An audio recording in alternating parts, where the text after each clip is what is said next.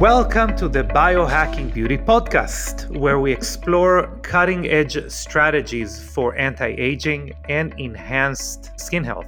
Today, I'm thrilled to be here with Karen Martel, a certified hormone specialist and women's weight loss expert.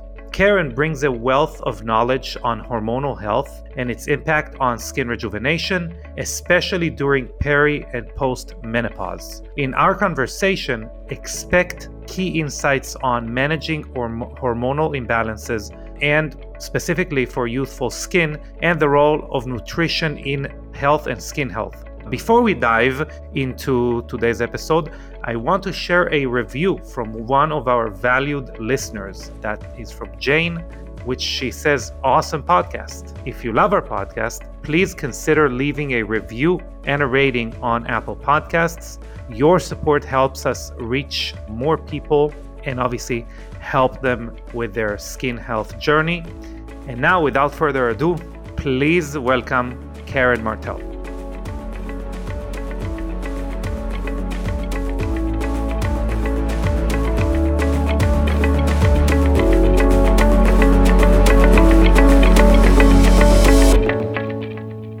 Right, Karen, welcome to the Biohacking Beauty Podcast. I'm so happy to be here. This is yeah. great. Yes, and uh, we have been uh, connected through a mutual friend, which which is a uh, superhero of a person, Natalie Needham. So, shout out she to Natalie. Is a superhero person, she's isn't she? Yes, I love her. Yeah, yeah. Shout yeah. out to Natalie. So yeah. uh, listen, do you know something I've I've now gotten into the groove of asking is um, I, I mean there are two types of people that engage in health for a living as as as a profession. Yeah. The majority I feel like are people who had some uh, health challenges and have overcome them in a in a way that is I would say that is unique. That someone, you know, they told them you should do A, B, and C. They did uh, X, Y, and Z, yep. and it worked for them. And they're like, I got to share it with the world. And that's like the majority of people. And there are weirdos like myself who are just like super interested and somehow are d- drawn to it. And that's also okay. Listen, I'm one of them. But the, how did you how did you get into it? well, mine it definitely started with the health crisis, several of them. So I, and though I was already in the industry for the purpose of mm-hmm. wanting to help others, I've always been a very empathetic person. So I, I got into this industry in the health industry when I was 20 years old because I wanted to help people to feel better and get better. And I started with doing body work. I, I did a form wow. of body work for 17 years um, in that practice and and then got into this, but uh, because of my own health crisis, basically. Mm-hmm. But, um, so I have, I guess I'm a little both. I got you. And something's happened to me.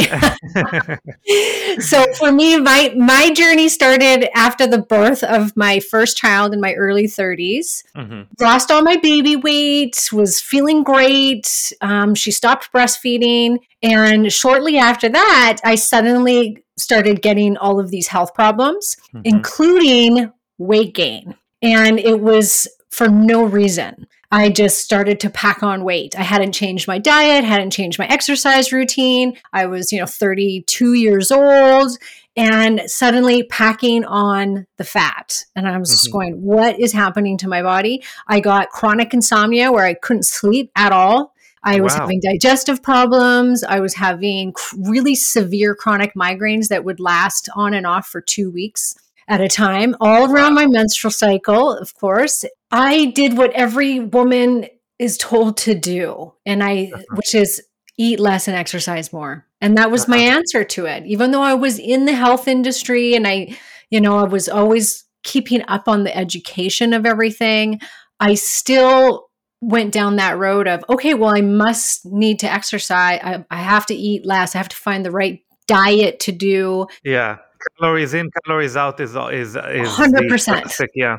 Yep. And so I did whatever was popular at the time. I tried the zone diet. I did Atkins. I uh, started juicing. I bought a juicer because it was really popular at that time. So started like trying to do the vegetable detox juicing. Wow. I signed up for a CrossFit type workout. I was working out six days a week, probably harder wow. than I'd ever worked out before in my life and I'm surrounded by all these women that are just like they're shredded, they look amazing, and I just got fatter and wow. fatter and fatter. And I was at the heaviest I'd ever been in my life when I was eating less than I'd ever eaten and I was working out harder than I'd ever worked out in my life. And wow. I was only gaining weight. Went to the doctor, I was put on sleeping medications, I was put on an antidepressant and sent on my way. Mm-hmm. Which I took those things and I tried them. Of course, they didn't work. About a year into this, I decided I had to take matters into my own hands because everything I was doing wasn't working. And I knew intuitively that it was my hormones because uh-huh. everything kind of seemed to be around the cycle. And so I was like, you know what? I think this is my hormones. and so I actually found a naturopath and I said, could you test my hormones for me? And he agreed. And sure enough, my hormones came back a complete mess. I had super high estrogen. I had no progesterone. I had low levels of all of my adrenal hormones, my stress hormones. So cortisol was super low. Another one called DHEA was super low. So I was. Also testosterone probably was very low. My testosterone was just kind of mediocre. Uh-huh. Um, my thyroid later on i realized not at that point but w- was really low as well. So i was hypothyroid. All of this was probably triggered by the pregnancy which is yeah. a very common thing to happen to women. Uh, the d- children you know they re- they take everything from us when we're pregnant all the nutrients. And so it can trigger certain issues, like if there was an underlying thyroid problem, it can exacerbate it or mm-hmm. it can mm-hmm. trigger it to come on. And so I had, I think the stress of pregnancy and everything that was happening was just kind of the perfect storm that just kind of set everything off. And it was like my system broke literally broke. And it took a long time to get back to homeostasis in my hormonal system. It wasn't an easy overnight fix. I had to look at my life completely different because there I was starving myself and working out like a mad woman. I was a single mother of a toddler. Wow. I was running my own business and I thought I wasn't stressed. Honest to God, I, if someone had said, "Oh, well, are you stressed out?" I would have been like, "No, I'm doing what every other woman's doing right now. What's the big deal?"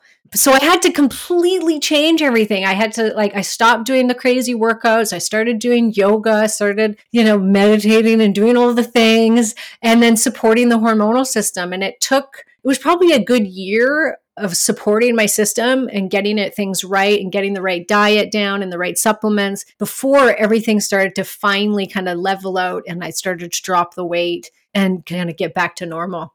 And then I came out of that experience going, there's got to be more women like me, more women that are doing everything right, that are super healthy people, they're eating well, they're exercising, and they can't, they still, they still can't lose weight mm-hmm. because it's hormonal. It's a it's a hormonal weight loss resistance. And so then I ended up I went back to school years later. I became a nutritionist, and then when I hit my early 40s, I had another hormonal storm happen, and I actually went into menopause. Started to go into menopause at 42. So my ovarian function just went kaput, and once again was reminded, hey, this can happen to the best of people in the yeah. sense of here I was, a freaking weight loss coach, a nutritionist, and I thought, oh yeah, I'm going to sail through menopause. hell no. It was like I gained 20 pounds in six months. I was wow. a complete mess. All the insomnia came back. I had itchy skin. I had like my periods were missing. I was having hot flashes, night sweats, no libido. I had all every symptom that person could have. I probably had it. And I'm like, really? This is going to happen again? when I mm-hmm. am truly doing everything right again but it was a of course great teaching moment and i'm i wouldn't be where i am today if that hadn't mm-hmm. happened and i wouldn't be helping as many people as i'm helping as i do now because women are just simply not being told this information that this is what happens to their system as they or can happen even when they're doing everything right when they start yeah. losing their hormones. For sure, for sure. I think obviously, you know, that's not the first time I've I've said it or that anyone said it. women are not good test subjects. Science research does not like women.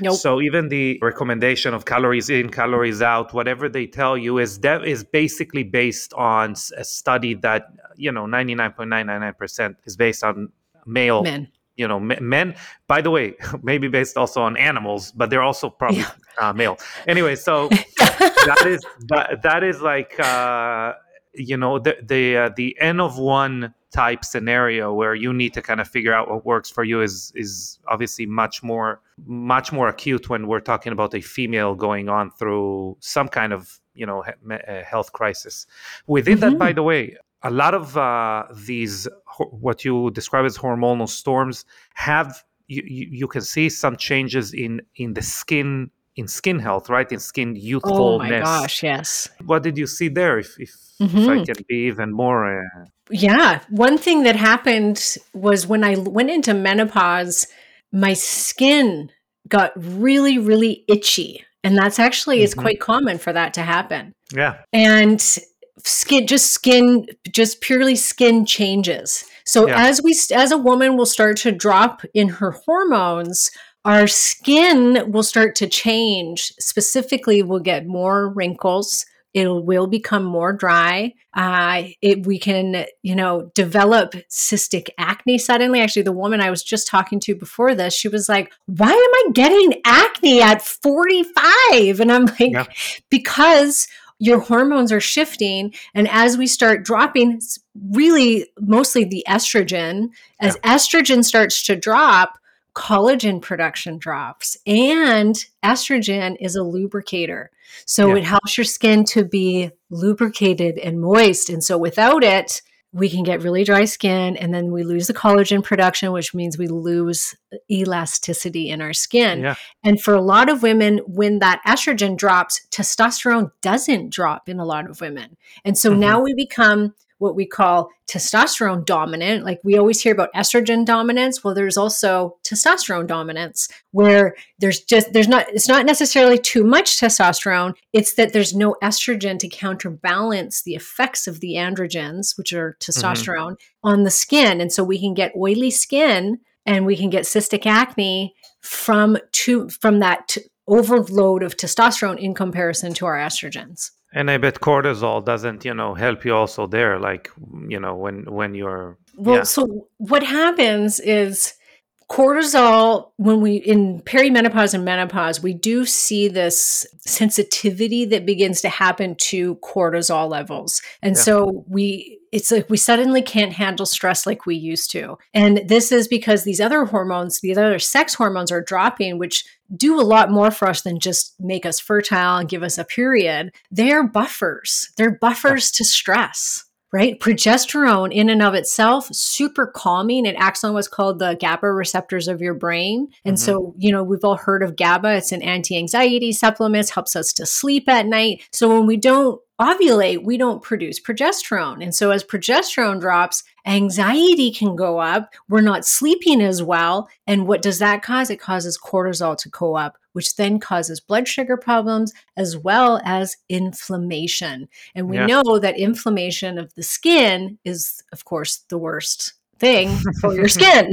So we don't want yeah. that. And then also the insulin starts to become really, really affected by the drop of progesterone and estrogen and testosterone. So insulin resistance typically starts to go up. So that means you're not going to be processing your blood glucose as well. Once again, causing cortisol problems and causing inflammation. Yeah, for sure. So within that within that time period, like the second time period, you're saying, well, you know, if it happens to the best of us, do you then say, hey, I want to look at like bioidentical hormone uh, replacement? Like, what's what's the response from someone who is educated and is is within the in the know, as we say?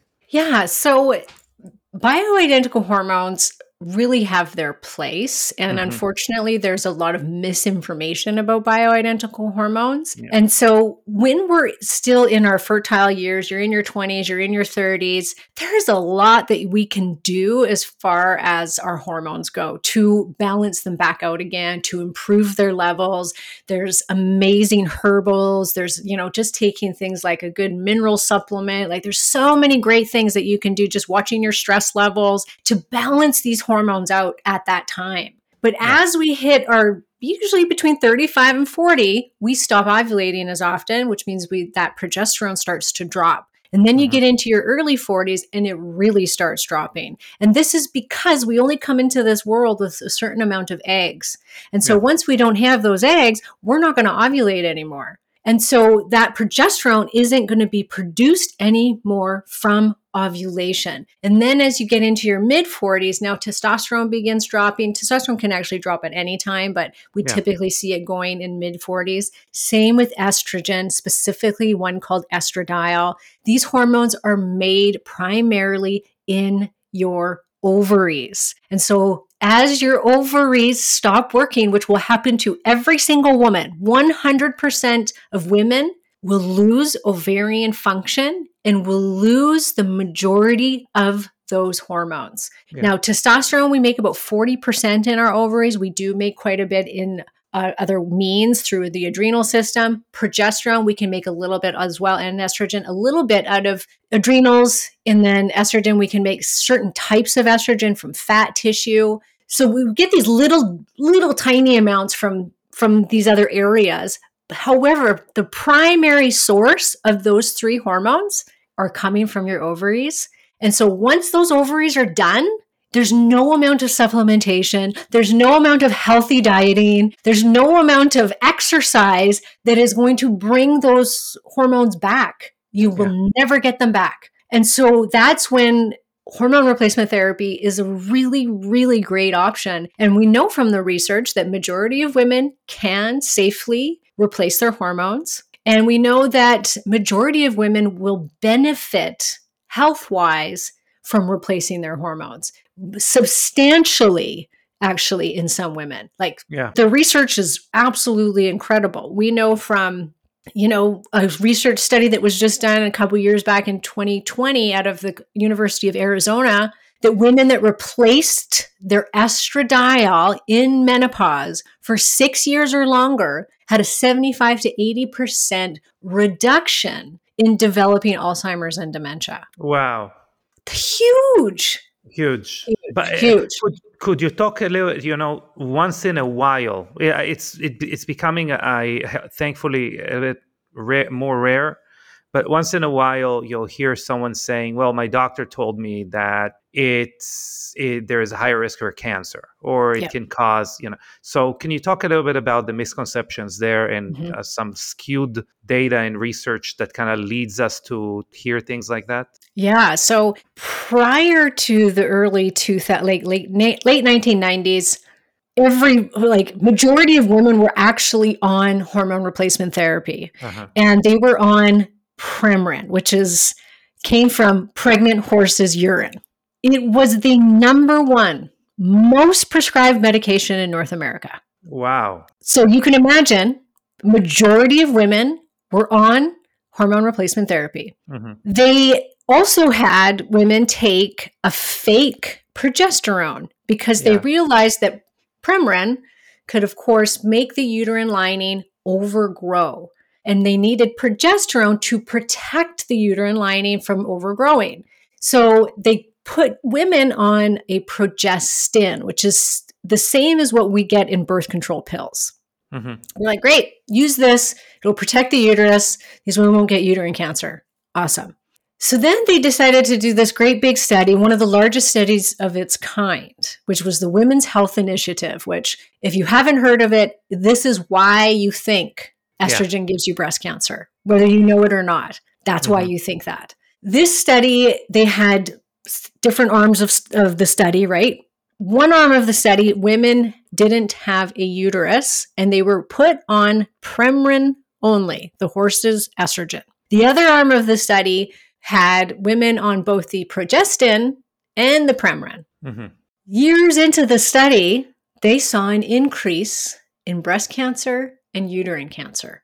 So they stopped the study. They put out to the world, oh my gosh, hormone replacement therapy gives women breast cancer and uterine cancer and increases their risk of heart attack and stroke. Get them off this now. And every woman pretty much jumped off her hormones. And every wow. doctor in North America and around the world started to say no to hormone replacement therapy and telling their patients, still to this day, that it's going to give them breast cancer. Now, this there's been several different researchers who have reanalyzed that study. And it has been put out there, but we obviously don't hear about it enough that the studies of that were completely misinterpreted. Yeah, it's like one person more or something like that that that got cancer, right? First of all, yes, there was a very small percentage, yeah. like one in every, one in uh, every thousand, one thousand yeah. women had an increased risk. But it was the arm of the study that women were on the Premarin with the progestin that had the increased risk. The women in the Premarin arm of the study only, so they only had the estrogen, had a decrease wow. in developing breast cancer. A decrease. Do you think we heard about that? So it's not it's not interesting enough. It's no not one, interesting enough. It's not going to kill them. So it's like no one interested in false alarms. Yeah, exactly. And it, it it's ruined women's lives. Truly, truly has ruined women's lives. There's some women that get so ill when they lose their hormones, they can become suicidal. There's yeah. women that have be- committed suicide because yeah. of their hormones dropping. There's women that have left their very high paying, fantastic jobs that they worked at their entire life. They had to leave because they were told that estrogen is going to give them cancer. So God forbid they get, get any. And because of that, their brain starts going. They have such foggy brain because estrogen is so important for brain function or they're hot flashing all day, or they're severely depressed, we need estradiol to make serotonin, mm-hmm. which is an antidepressant neurotransmitter. We need progesterone to be our anti anxiety, to help us to sleep. It also helps with brain function. All of these things help with skin, yeah. right? Both progesterone and estrogen are very important for skin. So women will start to age rapidly when their hormones start dropping. And so this is all thanks to this stupid Women's Health Initiative study. It is. It's so stupid. It makes me so mad because I can't tell you every single week I've been in this business for over 10 years. Every single week I have somebody saying to me, well, isn't estrogen going to give me cancer? Or have wow. some fear about it. And they'll come to me and say, oh, my doctor said, like, no, I can't be on estrogen. It's going to give me cancer. The research shows women that replace their hormones, including estrogen, have a 33% reduction in all cause mortality, a 30% reduction in all cancers. Wow. Including breast cancer. Wow. And where are we today as far as the bioidentical hormones? What's changed in the last, you know, 20 years? Not necessarily only application methods, etc., but also the actual, you know, where are we deriving them now?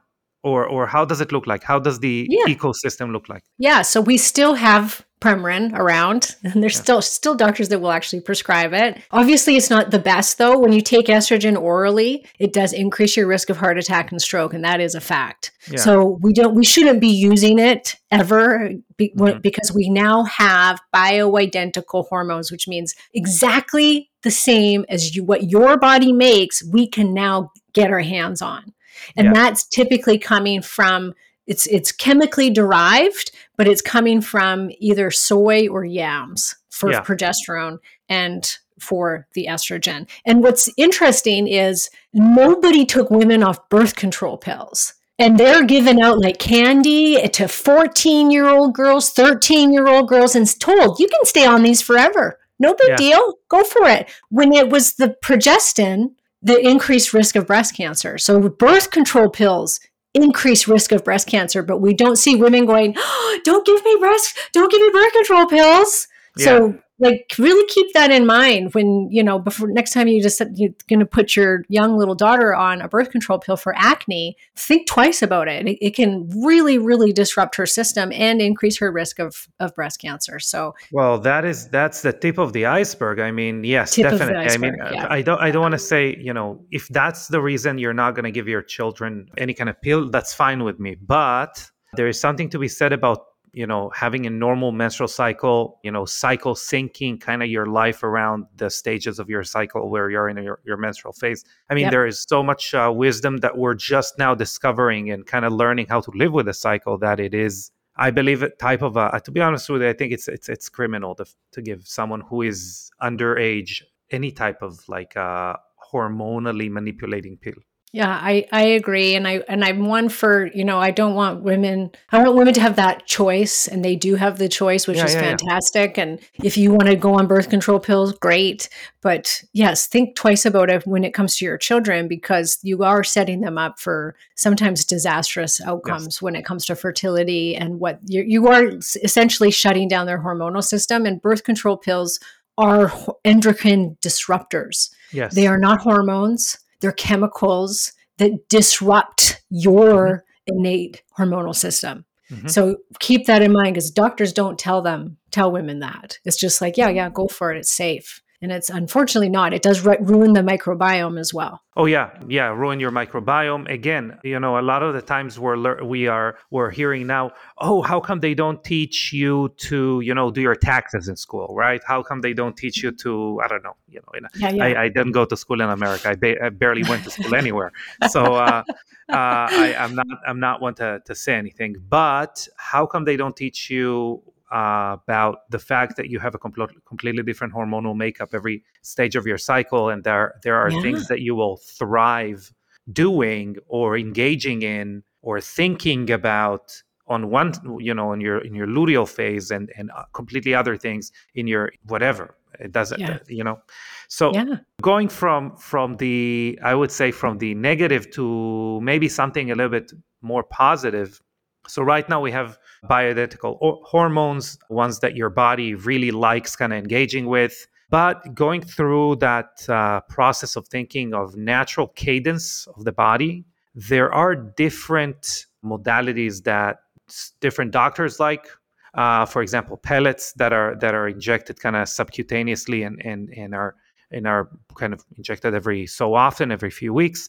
And there are creams. There are a few different things. So yep what is your opinion of of maybe obviously convenience is number one but what's your opinion about you know the, your favorite method? How do you see this industry from your point of view? Yeah. So unfortunately there is a lot of clinics that mm-hmm. are really into making money from their hormone replacement therapy which is great. Everybody should make try and make money. There's, there's nothing yeah. wrong with that but they unfortunately a lot of them aren't actually trained in hormones in the female mm-hmm. hormonal system and so they've been trained like how to insert pellets for instance and then it's just every single person that walks through the door gets the exact same thing it's like here's your pellets we're going to yeah. put these in your butt for three months we're not going to give you estrogen we're not going to give you progesterone we're just going to give you this boatload of testosterone see ya mm-hmm.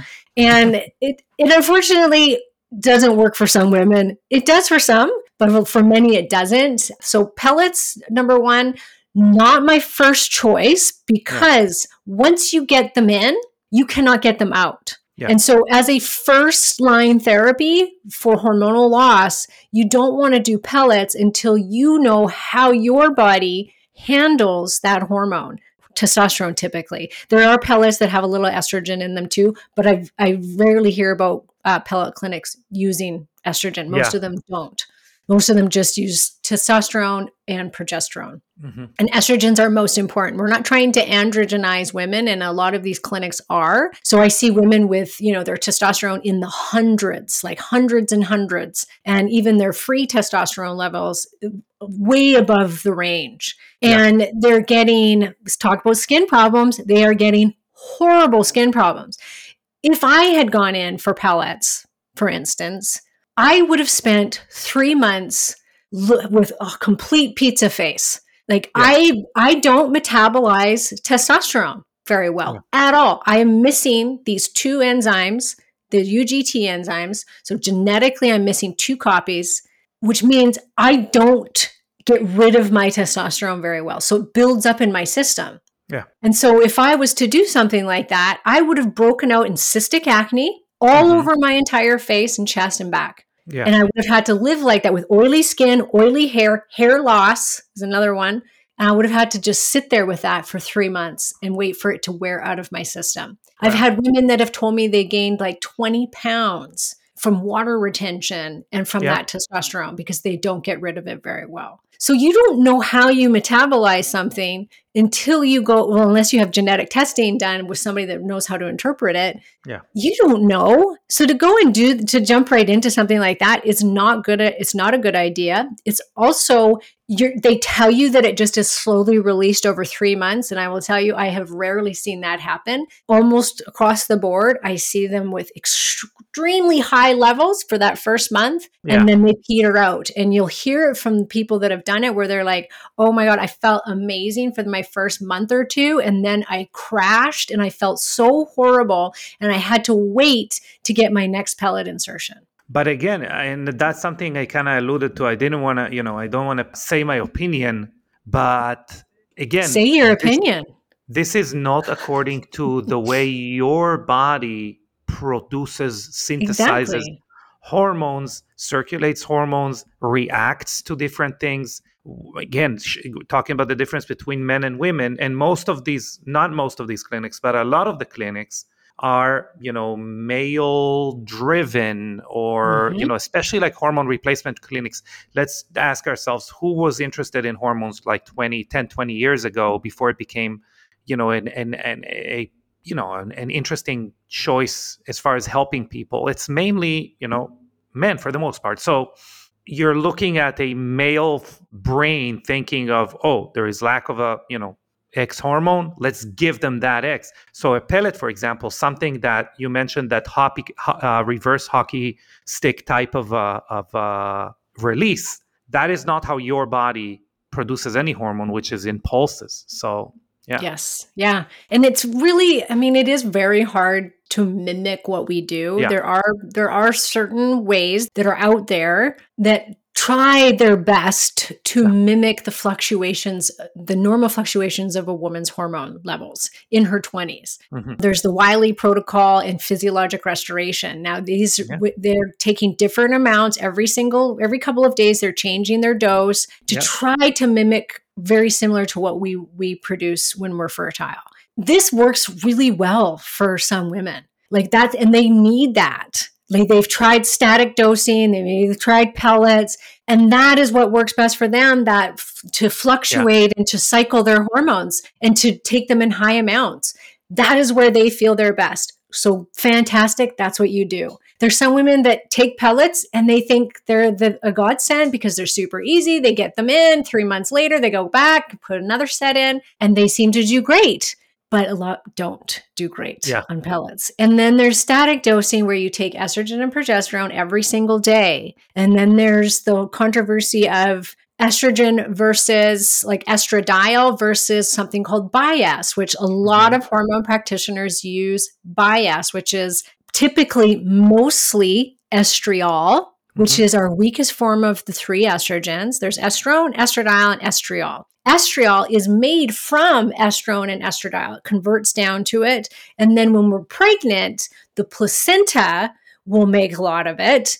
And that's when we have the most estriol, is when we're pregnant. And it's mm-hmm. very concentrated. The receptors are super concentrated in the vagina tissue. So it's really great for vagina lubrication. It's also what's been uh, in studies been used uh, as a face cream is mm-hmm. estriol. Mm-hmm, correct, and under eye cream, yes. And under eye cream, super amazing. It's great yeah. for the skin, helps to lubricate the skin, helps to build collagen production, and it's actually like they tested it. They actually saw an increase when they used estradiol and estriol on the face an increase in collagen production in 3 mm-hmm. months, as well a decrease in pore size. Yeah. So f- fantastic in and out for skin, really great, and for the vagina tissue. Yeah. But estriol is a pregnancy hormone. And it actually, there is suspicion, there hasn't been a lot of research done on it, that estriol is actually what suppresses the innate immune system so we don't reject the fetus. And it's one of the mm-hmm. reasons why women with autoimmune conditions will typically actually go into remission and feel better during pregnancy uh-huh. because of this high amount of estriol. Now, estriol only acts on what's called the beta receptors in the body. So it's not proliferative, it doesn't make things grow. And estradiol does not cause breast cancer, but if you have breast cancer cells, well, it's going to sit on the alpha receptor and the beta receptor. And the alpha receptor is proliferative, which means can make it grow. So if you have breast cancer cells and it's estrogen driven breast cancer, then you can make it grow. So it doesn't cause it, but it can make it multiply.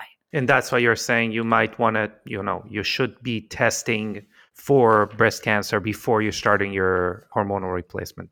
Yeah, it's always a good idea to do. Yeah, I'm not really like big on the mammograms. That that whole thing's changing too, thankfully, yes. because we're being told way too much to get mammograms, and then we're giving ourselves breast cancer because of that. Mm-hmm. Uh, so that's a that's a whole nother podcast episode. Yeah. but yes, we want to make sure that you know you do obviously don't have any estrogen driven breast cancer. Yeah. But the research is showing, you know, there's a lot of news research coming out showing that women that replace their estrogen have less breast cancer as yeah. well as less reoccurrence. So if you actually take estrogen replacement before you get breast cancer, not that you would know you were getting it, but before you had it, you actually have less chance of it reoccurring once you've gotten rid of it.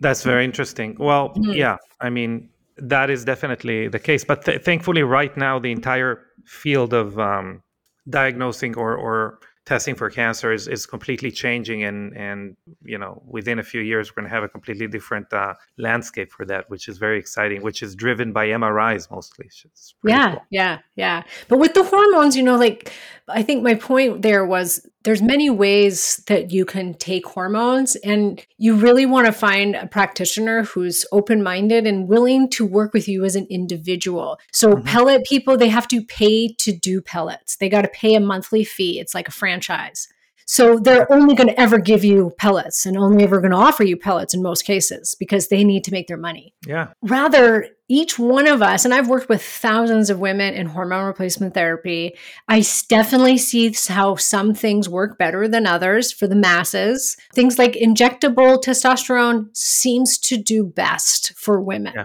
a monthly or sorry a weekly injection it definitely women seem to notice that notice their testosterone better in their system and we can get the levels to where we want them to be and they feel good. Cream would be second to that. Never troche, never swallowing. Testosterone, mm-hmm. estrogen, you know, unless you have a history of breast cancer, I typically don't see that estriol, all that estriol is a good idea. I don't want to try and mimic pregnancy in menopausal women. Um, yeah. I can see I've seen it make them gain weight. There and they it can actually make you more prone to blood sugar problems. So I would rather use what we use our entire fertile life, which is estradiol. And we know yeah. that it's, you know, it takes a certain amount of estradiol in the body in menopause to protect us from developing osteoporosis, Alzheimer's and dementia, and heart disease, which heart disease is the number one killer of women. And we know that replacing your estradiol, not estriol,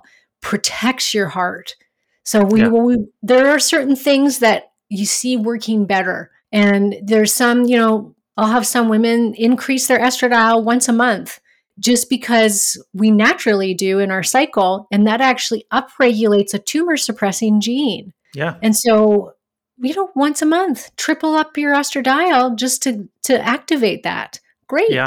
So there's different so, things.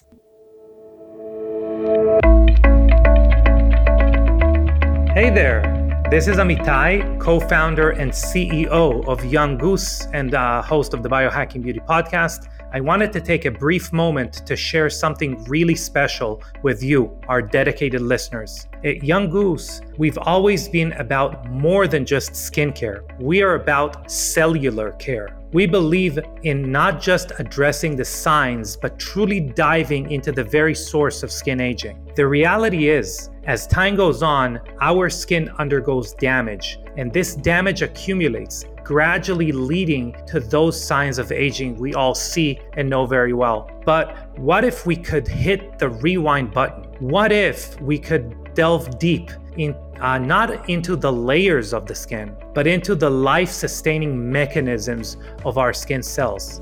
That's exactly what we're doing at Young Goose. We're pioneering a renaissance in skincare by employing principles from regenerative medicine. By rejuvenating and restoring the cellular functions, our products aim to rewind time, gifting your skin a youthful, vibrant glow. And for our biohacking beauty listeners, we have a special treat. Head over to younggoose.com right now and use the code podcast10 to get 10% off your first purchase. Discover the magic of truly transformative skincare. And hey, because we value our returning customers just as much, use podcast 5 on your subsequent purchases to get 5% off. And the best part that this discount can be combined with subscriptions in our already discounted systems. So, why wait? Dive deep into the realm of regenerative skincare with Young Goose and let your skin thank you. Remember, it's not just skincare, it's cellular care. And now, back to our conversation.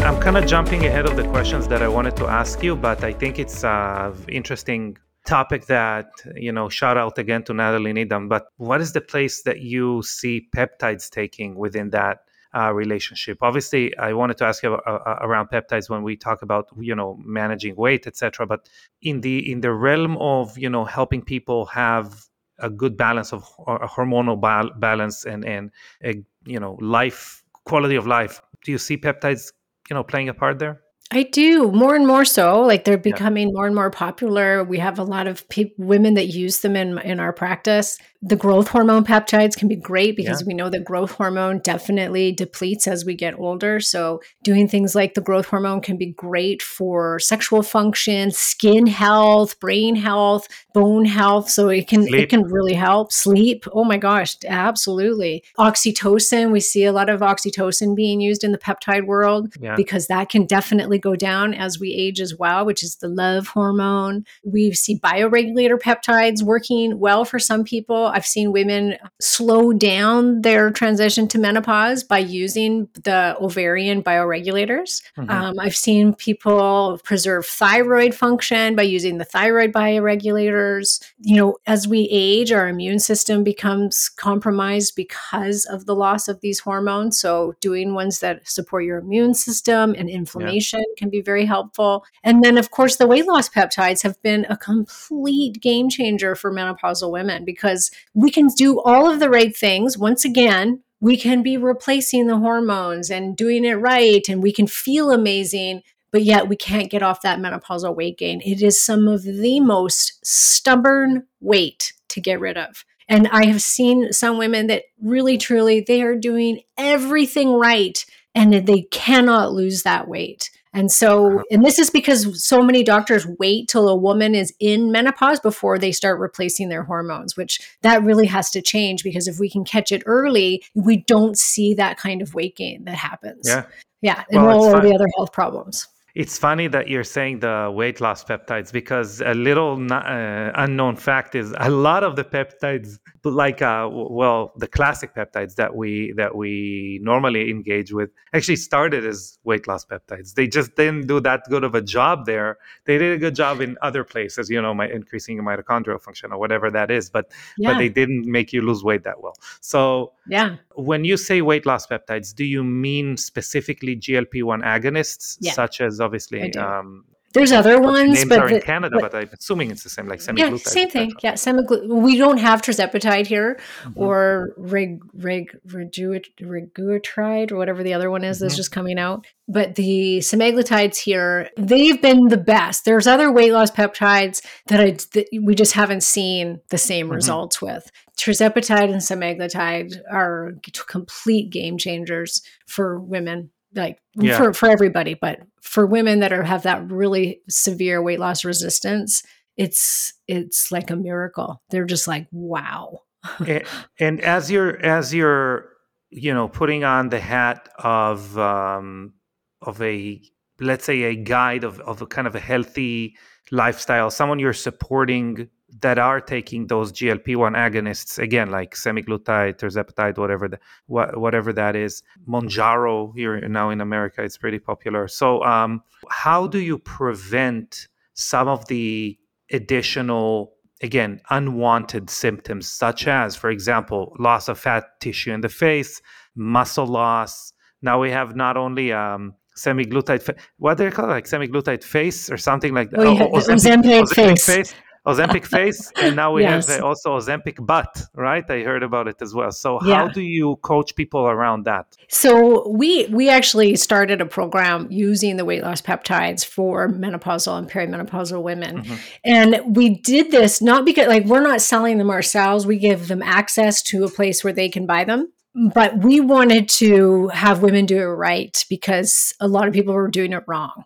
Yeah. And you really, you know, A, you have to make sure your hormones are in check. You have to be mm-hmm. replacing your hormones if you want to have success with the GLPs. Yeah. So we want to make sure that's happening. And then we want to make sure that you're eating enough protein so you don't lose that muscle tissue. So we mm-hmm. typically have our women prioritize protein in their diet and we really try and drive that home. Like we sound like broken records, me and my Do you do you put a number next to it? Do you, do you well, tell them? We try to, yeah. I mean, I think everybody knows at this point that you're supposed to be aiming for a gram of protein per pound of ideal yeah. body weight. That's pretty hard to get when you're on the GLPs because you're just not that hungry. So we have them take things like the branched chain amino acid supplements so that they can preserve their muscle tissue. We really encourage nutrient dense foods and making sure that they like that protein is number one on their plate. And yeah. because of that, we've actually had several women do DEXA scans before and after. And so I can't tell you how many put muscle on while being on wow. tirzepatide and have gone against what everybody's saying out there. Now, there's of course a bunch of women that are also on the other end of that spectrum who didn't listen to our advice and they lost muscle tissue. Mm-hmm. And so now they're having to kind of recoup that. And now that they've, you know, stabilized their weight, now they're having to work on putting that muscle back on again. Yeah. And so it can, the, the sensitization that you get for the blood glucose can really actually go in your favor to put muscle on easier Mm-hmm. So you you can take advantage of being on these GLPs yeah. in growing your muscle. So well, you just have to make sure you're getting that protein in. Well, it makes some sense because you know when we when we look at a classic strategy for you know bodybuilders or people who want to pack mass on, we want to actually or or the strategies express themselves in generally a lower uh, metabolism. So I mean that that makes sense because obviously GLP-1 agonists do that as well. I mean that's what they do. So I mean that's there is a correlation there. So it's very interesting that you bring that up. I actually didn't know that that you can yeah that, that is something that you can do. Yeah, and then as far as like the weight any weight loss will create Ozempic face and butt. Yeah. So it's not just it's not fair to be to point the finger at GLPs as like oh, these cause your face to look gaunt and you to have no bum. Any mm-hmm. amount of large weight loss is going to do that. Yeah. And so, you know, you have to obviously know where to draw the line. You have to be doing lots of skincare, you know, to make sure that you're trying to keep the elasticity going. You know, there's lots of things that you can do. Even just making sure you're eating enough protein is going to really help with that skin elasticity. Yeah, yeah definitely. Yeah. And then work also- out. Don't yes. stop working out. Jeez Louise, yes. like lift weights, lift heavy weights through this whole you shouldn't always be doing it anyways, but we really push it in our group because we want women to maintain their muscle tissue and still have a butt by the time they've lost all the weight.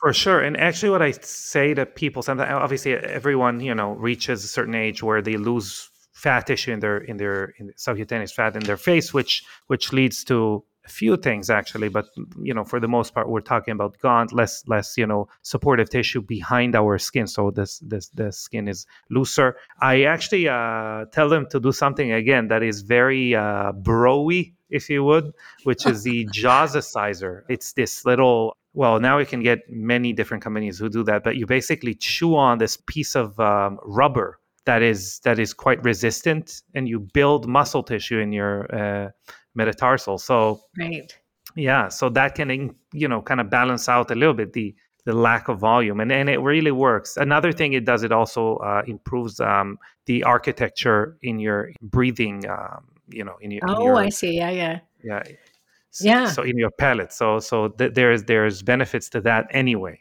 Yeah. And you can also have to just kind of know where to draw the line. The thing with these GLPs is your body yeah. just keeps losing weight on them. Like mm-hmm. there is no like, oh, okay, this is good for you and your height and body structure. And okay, now we're going to stop losing weight. It just goes, you just sail right past your set point. You sail yeah. right past where you normally would be. And so you can get skinnier and skinnier and skinnier. And we have to remember that loss of fat in your face is going to cause that very gaunt, loose skin the older you are.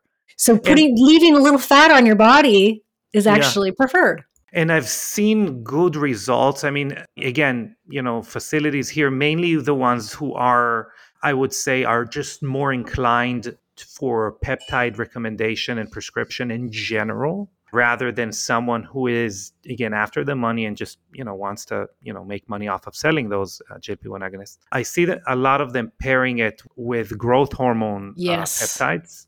Yep, and we, I see incredible results. Yeah. So, what do you do? You recommend CJC twelve ninety five and uh, and uh, ipamorelin? Yep. That's exactly yeah. it. Yeah. Yeah. We tell that to a lot of women that are in the group that that's one of the best ones to take with the GLPs yeah. to preserve the muscle tissue and then and really watching their testosterone levels. Because mm-hmm. um, testosterone is going to help you to maintain muscle tissue. Estrogen does as well to a certain degree. So you want to just make sure, once again, like your hormones are where they need to be, that you're lifting heavy and that you're, you know, watching that you don't lose too much and that you keep a little bit of fat around so that you can have a little bit of a plump face. yeah. What are you telling people? How do you see the interaction between, again, that little cohort and fasting and like low carb diets or even carnivore but like all of these um you know these two modalities how do they interact between them do you tell people you know don't fast as much or you know this would actually you know increase your results what, what's your take on it well, what we've done is because we do have a meal plan in the program. Yeah. And so we do incorporate bulletproof coffee fasting because so that you get that fat in there, um, a little bit of fat in there, and then it's easier on the cortisol and easier on the adrenal system. And we see that that works well. We don't overdo it though. I, I am not a big proponent of chronic fasting. Like, so if yeah. somebody's fasting every single day and they're doing 36 hours once a week, and which a lot of women are right now, mm-hmm. we really see that being a detriment to sustainable weight loss basically like we yeah. see that it actually starts to reverse itself and women start gaining weight and it also really lowers the thyroid and so if yeah. women are going too low carb too low fat then they, you start to really run into problems. So using the GLP ones as a way to make fasting easier is great. And so do some intermittent fasting. Awesome. Do that a couple days a week, but the rest of the time, you really want to make sure you're getting in some food. The GLP 1s don't just work on appetite suppression. That's not why you're losing weight. That's a small piece of why you're losing the weight, but there's a lot more to it. So people think that they, sh- you know, oh, okay, so I'm not eating. I don't feel like eating. Great. I'm not going to, and I'm just going to fast every single day. And you're going to run into problems. You are going to, you're going to become nutrient deficient. You're going to start l- losing your hormones because of it. You're going to stop cycling. Like all of these things can happen even on the GLP ones, even the, in, from not eating as much. So yeah. you have to make sure that you are getting in enough calories. And so you don't want to go too low carb and, and fast too much. I, am really against that actually. Well, yeah, I mean that's that's great to hear. I agree.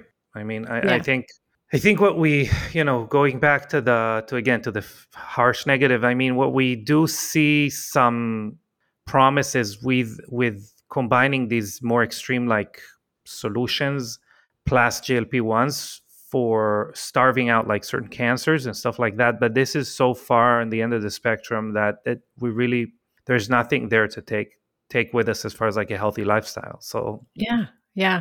And we're not meant like the female body, we have to always remember that we're built for fertility and that's it. Like that's why mm-hmm. we're here. That's why how you're everything that governs that inside your system. So if you're not getting the nutrients, you're not getting you're not eating enough food, then over a certain amount of time, like, yeah, you'll get a bunch of benefits in the beginning, but over long term, you're going to start getting really negative outcomes from it mm-hmm. because you're telling your body there's no food around.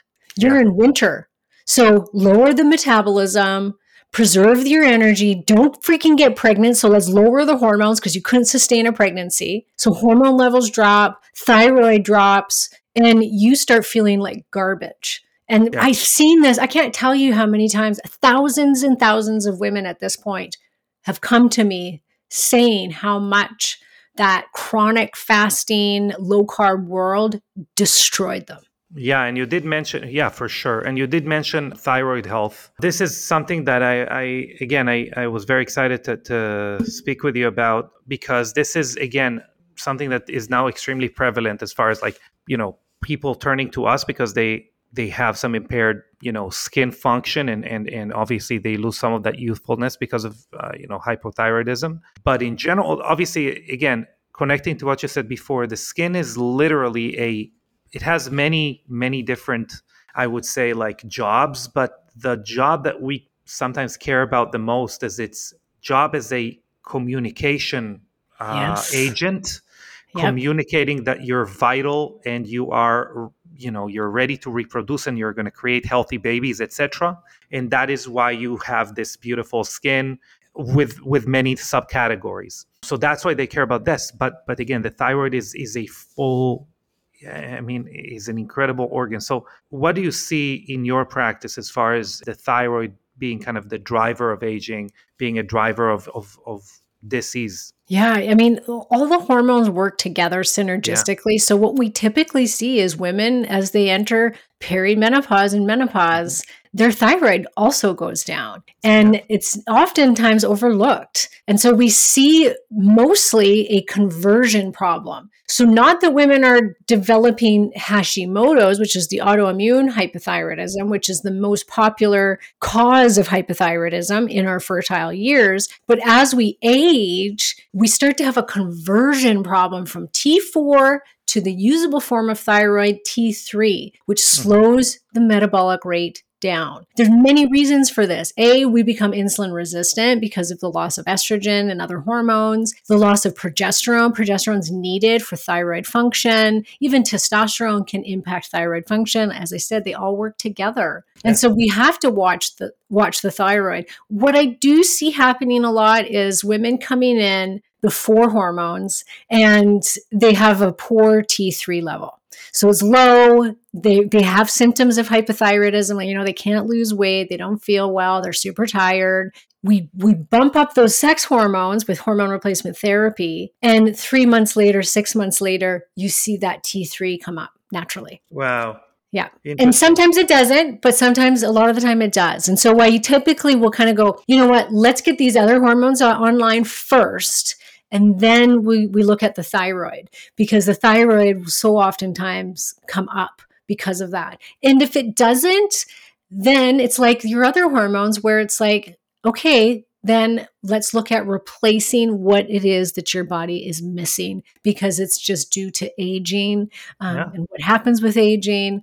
And T3 is so important. I mean, it's mm-hmm. we have receptors for T3 everywhere in our system. Yeah. It has so much to do with skin, stomach, immune system, blood sugar regulation, etc. Yeah, it's interesting because you know if we go over the symptoms of perimenopause and menopause and what it does to the skin, you mentioned itching and dry skin or uh, you know extra activity of the sebaceous gland. So all of those things, again, there is a convergence there as well. It could be because of the thyroid, it could be because of other hormones. So it's it's it's. it's I bet it's very confusing it's very confusing and it's just like the perfect storm as i said earlier yeah. like when when these when this starts to happen and all of these hormones start dropping every system in your body is going to be affected by it mm-hmm. and a lot of times women so there's some women that don't have symptoms of menopause they don't have the symptoms like hot flashes night sweats weight gain low libido they're like you know what i don't really like I'm just missing my period. And it's like, yeah, yeah, but what's going on on the inside? And then also, how fast are you aging on the outside? What's yeah. your, what's happening to your skin elasticity?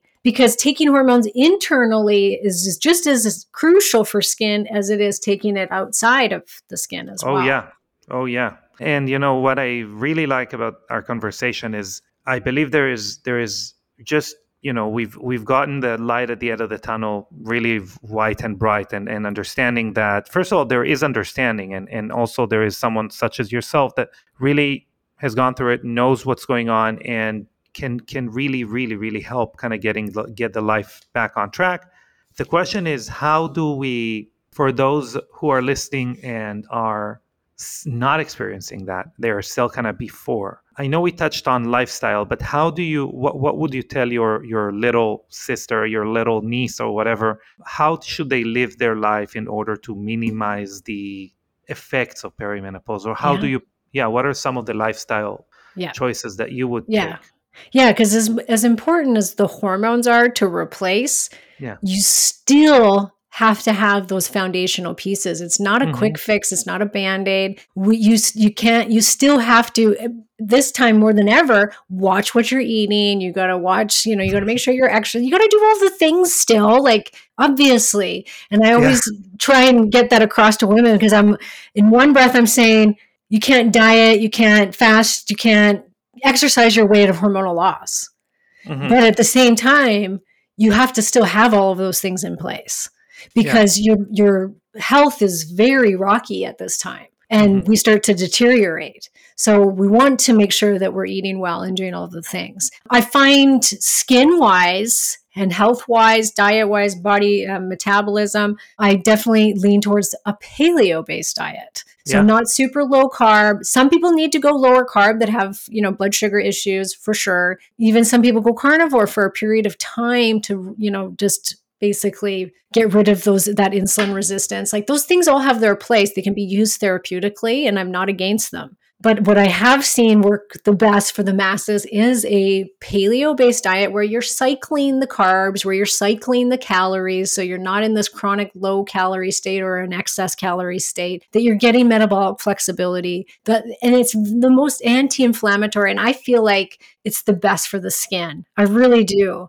Because you're getting you still get the healthy fats in there. You're doing you're doing low inflama- inflammatory foods which we know inflammation is the biggest driver of skin issues. Yeah. so keeping that low i think that that's why honestly besides me replacing my hormones my paleo diet is what has kept me looking like i do.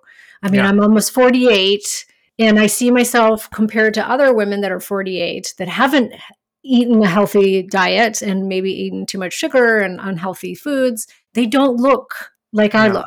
And, I, and this no. is not me pumping my tires. I'm just making the point across that what you're putting inside your body is massive when it yeah. comes to the skin health. Mm-hmm. Huge. So I think that I think heavy lifting, we we really start to lose muscle tissue as we age because of the hormonal loss. So we want to make sure that we put muscle on and keep it on. Doing chronic cardio, big no no, especially as you age. Your cortisol, like I said, is super sensitive. We don't want to be raising it up all the time, and which also raises glucose all the time. That's just stress, stress, inflammation. Mm-hmm. So lifting heavy because that'll help you to process your blood sugars better, help lower insulin, all of those good things. Obviously, stress reduction. Women are nutso these days. We're trying to yeah. do way too much. We base our worth on how much we get done in a day, and that's got to stop, especially at menopause and perimenopause. Yeah. Like, it's ridiculous that this, I always say, these can be the best years of your life because this is the first time when typically your kids are older. You know, you're either keeping the partner or you're gotten rid of them at this point. Same with your job.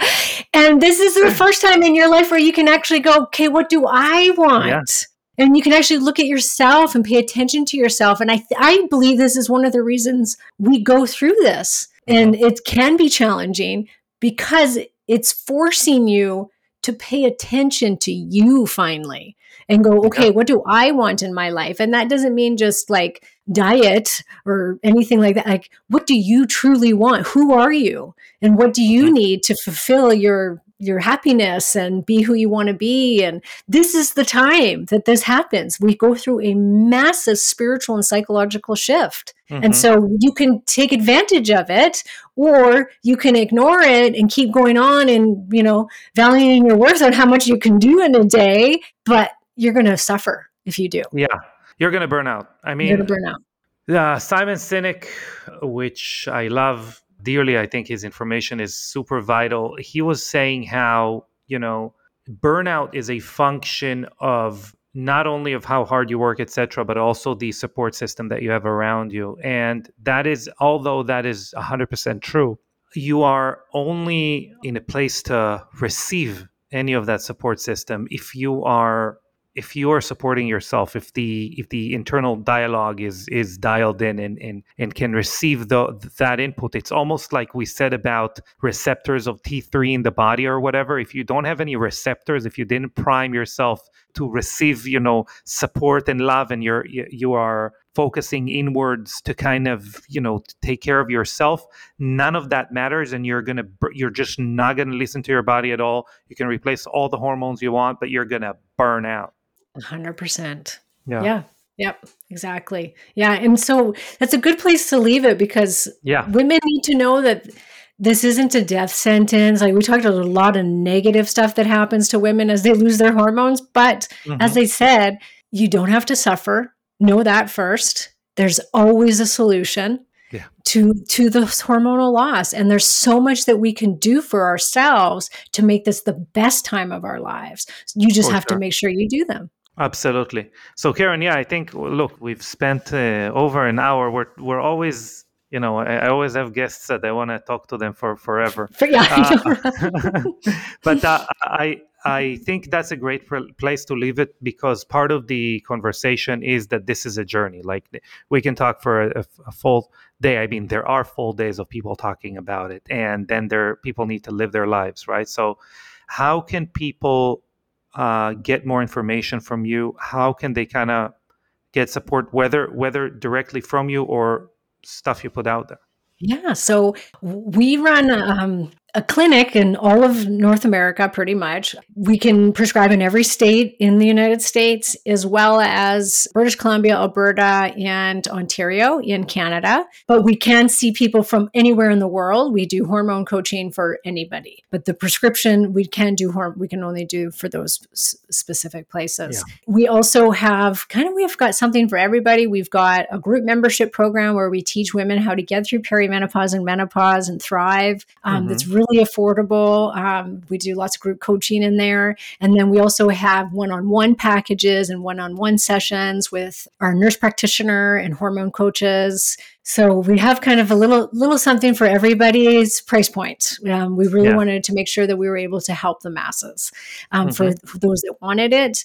I have an excellent podcast. It's a top 100 iTunes uh, podcast, over a million downloads, and it's called The Hormone Solution. And it's got over three, almost 300. By the time this probably airs, we'll probably be at 300 episodes at that point. Woohoo! Yeah, so I quite see, a I see you. I see you just had my, my good friend Ben Azadi on, so Ah, yes, uh, yeah. I'll see. I get to see Ben next week. Yeah, in in Florida. Yeah, he's yeah. amazing. I love him. Um, yes, but yeah, so he was just on. Um, I'd love to have you guys on at some point sure. to talk yeah. about skin. Come on. Um, but yeah, so then and then Karen Martel hormones on social media. Fantastic. And we will have everything in the show notes. Again, we reached out because we think you are incredible and you've just proven it to everyone else who's listening. thank you. So, Karen, thank you very, very, very much for the time that you spent with us. And uh, again, I, I hope to have the pleasure to meet you in person soon. Absolutely. Thanks for having me on. All right, guys. Bye, everyone.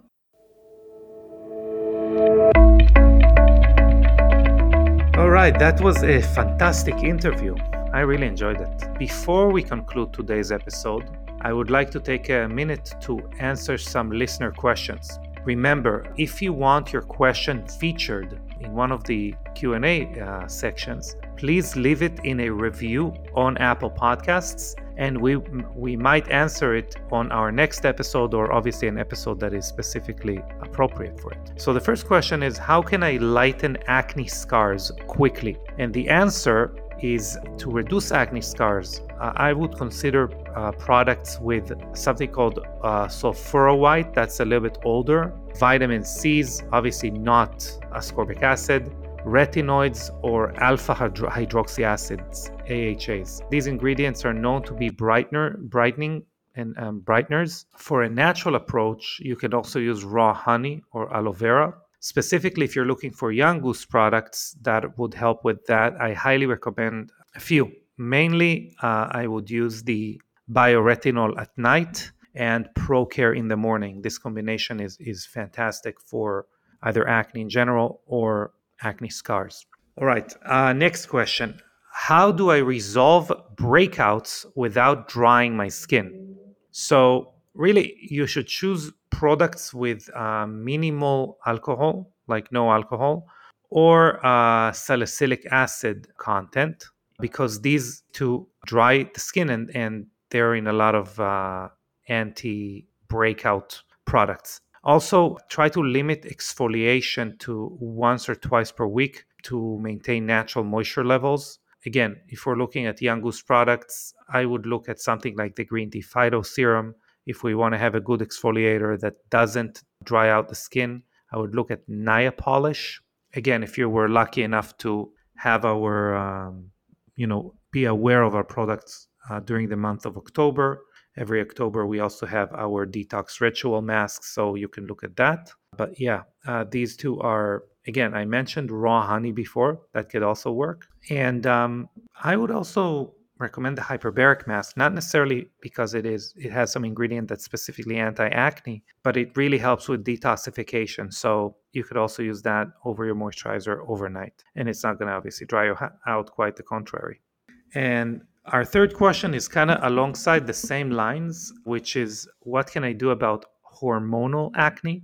And for hormonal acne, I would really recommend guidance from a medical professional. Again, as you can see from what we spoke about today, hormones hold the key for, for many, you know, for skin health in general. And that is why I highly recommend, you know, actually reaching out to the guest that we had today uh, I thought she she again Karen did an amazing job, and and you should definitely reach out to deal with uh, hormones in general and hormonal acne specifically. Again, if you look at uh, Young Goose products that are that are good for hormonal acne, it's what I mentioned before: bioretinol, ProCare, uh, Niopolish, hyperbaric mask. Obviously, our Care NAD boosting moisturizer is a fantastic addition uh, when we come out with our Youth Reset and Youth Daily, which are two new products we're going to come out with um, in a f- couple months, which have also uh, really cool peptide complex and spermidine alongside the NAD precursors. That would be great to use as well. But in general, again, hormonal acne, I would I would kind of attack it at the source and, and look at hormonal balance first and then use uh, good skincare products. Obviously, in general, for all the kind of acne questions, we do have systems on the website that are biohack acne systems. You can look at those systems, and they really are from like minimal, which is things that you can add to your current routine, standard, which are almost a full routine, and uh, advanced, which is literally like the kitchen sink approach. So take a look at that if you're if you're interested. Again, here I'm trying to give you both the recommendation, general recommendation, and Goose specific recommendation. Uh, so I hope this helps. And obviously, I I would love to dive deeper into it. If if you're interested, again, you can leave this as a comment on a review. As an example, I often emphasize my you know complete you know outrage about the skincare industry and the use use of ascorbic acid, which is genotoxic, cytotoxic, and uh, shouldn't be no one in the world should use it, this synthetic type of vitamin C. And um, I never thought to do a podcast about it. And since, you know, a few of you wrote in a comment that, that I should do a pod- podcast about it, and, and we, we got thousands of people writing to us on Instagram and, and emailing us to, to do a podcast about it. We had really who I consider the world foremost expert on on vitamin C, Lior Sher, on the podcast. This is already out. So this is just an example, but whatever you want us to do a podcast on, this this is really for you. So let us know and we will do it. But that's it for today. I highly appreciate each and every one of you uh, that are that have joined us today and that uh, stuck around until now. So thank you for for joining us today on the Biohacking Beauty podcast. And until next time, take care.